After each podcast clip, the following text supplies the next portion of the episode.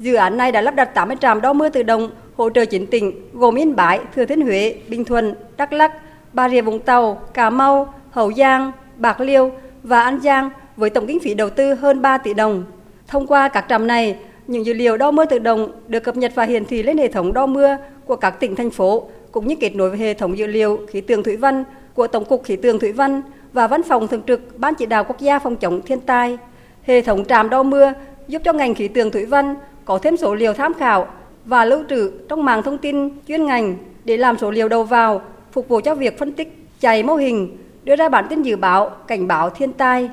Quỹ cộng đồng phòng tránh thiên tai quốc gia cũng hỗ trợ lắp đặt 10 tháp cảnh báo lũ tại các tỉnh Quảng Trị, Quảng Ngãi, Ninh Thuận và thành phố Đà Nẵng phục vụ cộng đồng phòng tránh thiên tai với tổng trị giá gần 1 tỷ đồng. Ông Cao Đức Phát, Chủ tịch Hội đồng Quản lý Quỹ cộng đồng phòng tránh thiên tai cho biết từ năm 2016 đến nay, Quỹ cộng đồng phòng tránh thiên tai quốc gia đã vận động tài trợ lắp đặt và đưa vào hoạt động 843 trạm đo mưa và 16 tháp cảnh báo lũ tự động hỗ trợ cộng đồng phòng tránh thiên tai cả nước với tổng kinh phí gần 40 tỷ đồng.